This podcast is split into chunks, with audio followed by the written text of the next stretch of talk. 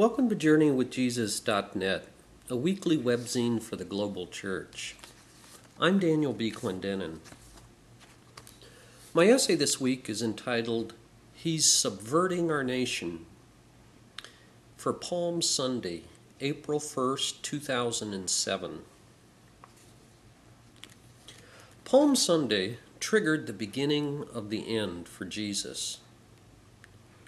What began on Sunday with a religious procession ended Friday morning with a public display of state terror. Excited children waving palm branches were quickly forgotten when violent mobs shouted death chants. By Good Friday, Jesus' disciples argued among themselves about who was the greatest. Judas betrayed him. Peter denied knowing him. All his disciples fled, except for the women, and Rome employed all the brutal means at its disposal to crush an insurgent movement. Rendition, interrogation, torture, mockery, humiliation, and then a sadistic execution designed as a calculated social deterrent to any other troublemakers who might challenge imperial authority. But just why did Jesus die? At least one answer emerges when you connect three data points from his birth, his public debut, and then his death on Good Friday. To backtrack to his nativity, in her Magnificat, Mary proclaimed that with the birth of her son, God would, quote, bring down rulers from their thrones, fill the hungry with good things, and send the rich away empty-handed, end quote. Luke chapter 1, 52-53. The aged Simon also uttered a dark prophecy to the young mother. We read in Luke 2:34, this child is destined to cause the falling and rising of many in Israel, and to be a sign that will be spoken against. After his birth, Jesus vanished into historical obscurity, and then 30 years later burst onto the scene with the provocative declaration in Mark chapter 1:15, repent, the kingdom of God is at hand. There's a new rule and a new reign, said Jesus. Mary's song about toppling political and economic powers in Jesus' inauguration of an alternate social vision set him on a collision course with Rome. And so, after 3 years of itinerant preaching, teaching, and healing that focused on the poor, the imprisoned, the blind, and all who were oppressed, his family declared him insane, and the authorities had finally had enough. The Passion narratives for this week explain why. Jesus was executed for three reasons, says Luke chapter 23, 1 and 2. We found this fellow subverting the nation, opposing payment of taxes to Caesar, and saying that he himself is Christ, a king. In John's Gospel, the angry mob warned Pilate, if you let this man go, you are no friend of Caesar. Anyone who claims to be a king opposes Caesar. John 19, verse 12. So why did Jesus die? He's subverting our nation. He opposes Caesar. You can't befriend both Jesus and Caesar. Jesus' triumphal entry into the clogged streets of Jerusalem on Good Friday was thus a highly symbolic and provocative act, an enacted parable or street theater that dramatized his subversive mission. He didn't ride a donkey because he was too tired to walk or because he wanted a good view of the crowds. The Oxford scholar George Caird once characterized Jesus' triumphal entry as more of a planned political demonstration than the religious celebration that we sentimentalize today. Given that the Roman state always made a show of force during the Jewish Passover, when pilgrims thronged to Jerusalem to celebrate their own political liberation from Egypt, Marcus Borg and John Dominic Crossan imagined not one, but two political processions entering Jerusalem that Friday morning in the spring of AD 30. In a blatant parody of imperial politics, King Jesus descended the Mount of Olives into Jerusalem from the east, in fulfillment of Zechariah's ancient prophecy. "Look, your king is coming to you, gentle and riding on a donkey, on a colt, the foal of a donkey." Matthew 21:5, Zechariah 9:9. From the west, the Roman governor Pilate entered Jerusalem with all the pomp of state power. Pilate's brigade showcased Rome's military might, its power and glory. Jesus' triumphal entry, by stark contrast, was what Borg and Crossan called an anti-imperial, anti-triumphal counter-procession of peasants that proclaimed an alternate and subversive social vision called the Kingdom of God. Today, people argue about who's subverting our nation. A friend in Florida forwarded me an email that blamed Muslims in America for our problems. Others attacked evangelicals as so-called Christian fascists. For a long time now, others have taken aim at secular humanists and liberal Democrats. On his nationally televised program, Jerry Falwell blamed the wickedness of pagans, abortionists, feminists, gays, lesbians, the ACLU, and People for the American Way for the 9/11 disaster, which he construed as God's judgment on America. Pat Robertson, who was a guest on the show, nodded in agreement and said, "Well, I totally concur." Or again, the greed of corporate executives and the sleaze of Hollywood movies make easy targets. But I have never seen or heard anyone blaming Jesus, that Jesus is the one who, in Luke's words, is subverting our nation. But that was the allegation that sent Jesus to Golgotha.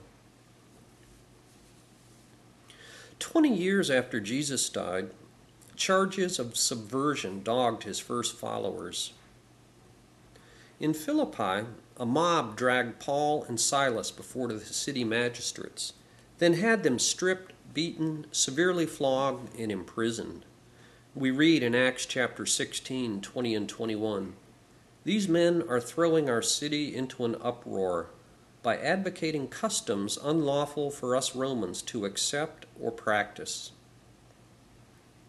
In Thessalonica, we read that some bad characters from the marketplace dragged Jason and some fellow believers before the city officials, shouting, quote, "These men have caused trouble all over the world, and they've now come here. They're all defying Caesar's decrees, saying that there is another king, one called Jesus." Acts 17, verse 7. Paul was persecuted by the political powers, not coddled and patronized by them. In Antioch, he was run out of town. In Iconium, Luke writes, quote, "The people of the city were divided," end quote, about Paul's gospel. And so Jews and Gentiles joined forces to stone Paul and his companions. Acts 14, 4 and 5. What were Jesus and his first followers subverting? We know that the earliest believers were labeled atheists because they refused to participate in Rome's cult of imperial worship. And also they were called a third race that distinguished itself from the first race, Greeks and Romans, and the second race, Jews. The question deserves a lifetime of reflection, but the simple summary of Borg and Crossan also makes a good beginning. Jesus' alternate reign and rule, they argue, subverted major aspects of the way most societies in history have been organized. Whether ancient or modern, they say, most societies have normalized a status quo of, number one, political oppression that marginalizes ordinary people, number two, economic exploitation whereby the rich take advantage of the poor, and number three, religious legitimation that insists that, quote, God wants things this way, end quote. It's easy to think of other components of the cultural status quo that Jesus might subvert, like ethnic stereotypes, media propaganda, gender roles, consumerism, or our degradation of planet Earth. On Palm Sunday, Jesus invites us to join his subversive counter-procession into all the world. But he calls us not to just any subversion for its own sake, or to some new and improved political agenda. Rather, Christian subversion takes as its model Jesus himself. We read in the epistle this week that Jesus, being in very nature God, did not consider equality with God something to be grasped, but made himself nothing, taking the very nature of a servant, being made in human likeness. And being found in appearance as a man, he humbled himself and became obedient to death, even death on a cross. Philippians 2:5-11. Dying to self and the many demons of egoism, and living to sacrificially serve others, will prove itself as sufficiently and radically subversive. And so Paul instructs us in his epistle to the Philippians for this week, have this attitude in yourselves, which was also in Christ Jesus. And now for further reflection, consider this snapshot from the year A.D. 130, which is found in the Epistle to Diognetus. It captures the ambiguous space that Christians of that day occupied in their society. For the Christians are distinguished from other people neither by country, nor language, nor the customs which they observe. For they neither inhabit cities of their own, nor employ a peculiar form of speech, nor do they lead a life which is marked out by any singularity. The course of conduct which they follow has not been devised by any speculation or deliberation of inquisitive people, nor do they, like some, proclaim themselves the advocates of any merely human doctrines, but inhabiting Greek as well as barbarian cities, according as the lot of each of them has determined, and following the customs of the natives in respect to clothing, food, and the rest of their ordinary conduct, they display to us their wonderful and confessedly striking method of life. They dwell in their own countries, but simply as resident aliens. As citizens, they share in all things with others, and yet endure all things as if foreigners. Every foreign land is to them as their native country, and every land of birth as a land of strangers. They marry, as do all others. They beget children, but they do not destroy their offspring. They have a common table, but not a common bed. They are in the flesh, but they do not live after the flesh. They pass their days on earth, but they are citizens of heaven.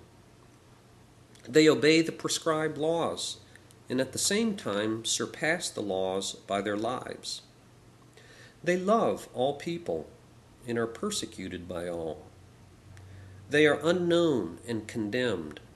They are put to death, and restored to life. They are poor, yet make many rich. They are in lack of all things, and yet abound in all. They are dishonored, and yet in their very dishonor are glorified. They are spoken evil of, and yet are justified. They are reviled, and bless. They are insulted, and repay the insult with honor. They do good, yet are punished as evildoers. When punished, they rejoice as if quickened into life. They are assailed by the Jews as foreigners and are persecuted by the Greeks. Yet those who hate them are unable to assign any reason for their hatred. The Epistle to Diognetus, from about the year 130.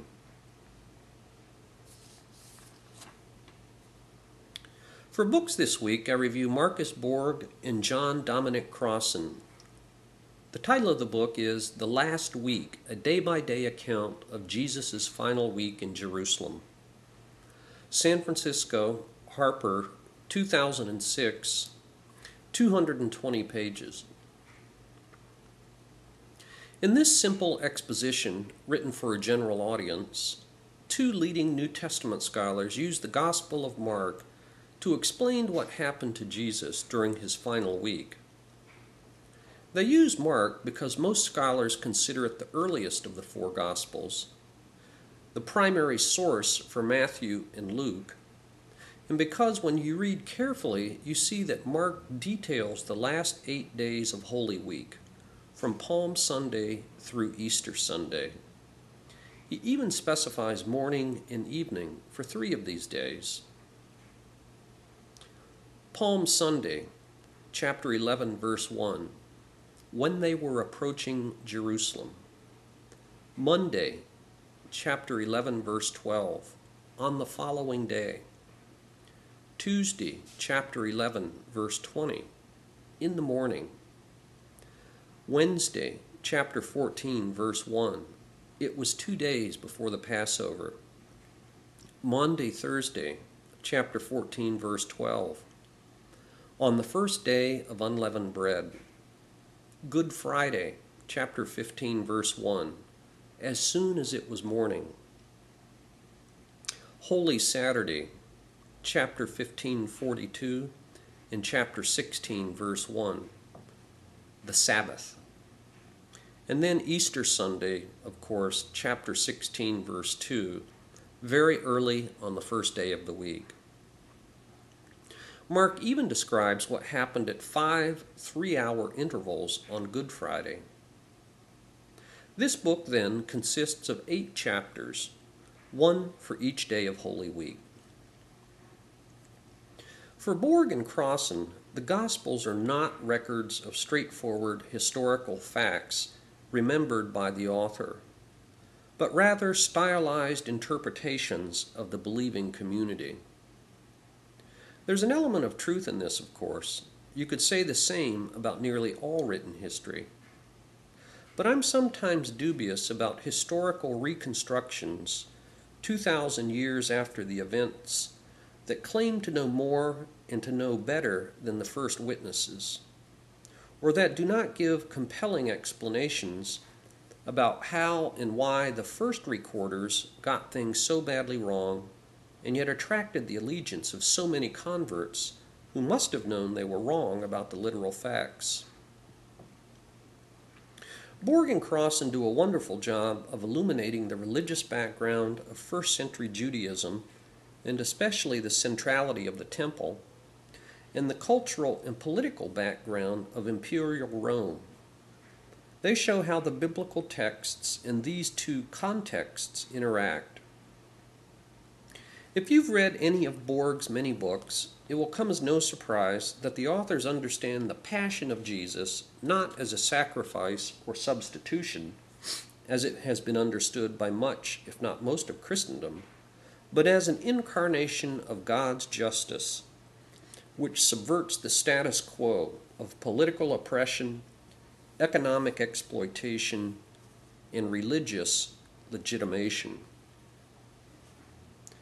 One final observation, the 2007 edition of this book has the rather sensational subtitle, What the Gospels Really Teach About Jesus' Final Days in Jerusalem. Marcus Borg and John Dominic Crossan, The Last Week, a day-by-day account of Jesus' final week in Jerusalem. For film this week, I review a wonderful film called June Bug from the year 2005. Almost every turn that this film takes deepens its plot and develops its characters right up to the very enigmatic last sentence. The cosmopolitan Madeline, who grew up in a diplomatic family traveling the world, goes to rural North Carolina in order to sign an eccentric artist to her Chicago gallery. North Carolina is also the family home of her husband, George. There are plenty of laughs as Madeline meets George's family, but also plenty of poignancy as family dynamics, roles, eccentricities, and cultures clash. The film and its characters walk a thin line between suspicion of the outsider, elitist condescension at the local yokels, and a mutual growing and genuine admiration for each other. It's very easy to love every character in this film, despite their many issues. I grew up in North Carolina and have traveled in 30 or 40 countries, and I will say this film is spot on. June Bug from the year 2005. And then finally, for poetry this week, for Palm Sunday, we've posted a poem by G.K. Chesterton, who lived from 1874 to 1936. The title of Chesterton's poem is The Donkey, in which he captures Palm Sunday from the perspective of the donkey that Jesus rode.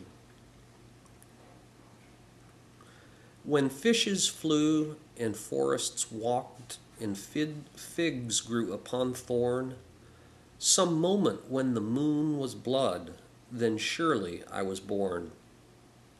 With monstrous head and sickening cry, and ears like errant wings, the devil's walking parody on all four-footed things.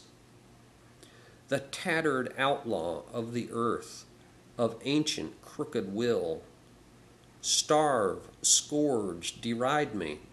I am dumb. I keep my secret still. Fools, for I also had my hour, one far fierce hour and sweet. There was a shout about my ears, in palms before my feet. The Donkey by G.K. Chesterton. Thank you for joining JourneyWithJesus.net for Sunday, April 1st, 2007, Palm Sunday. I'm Daniel B. Clendenin.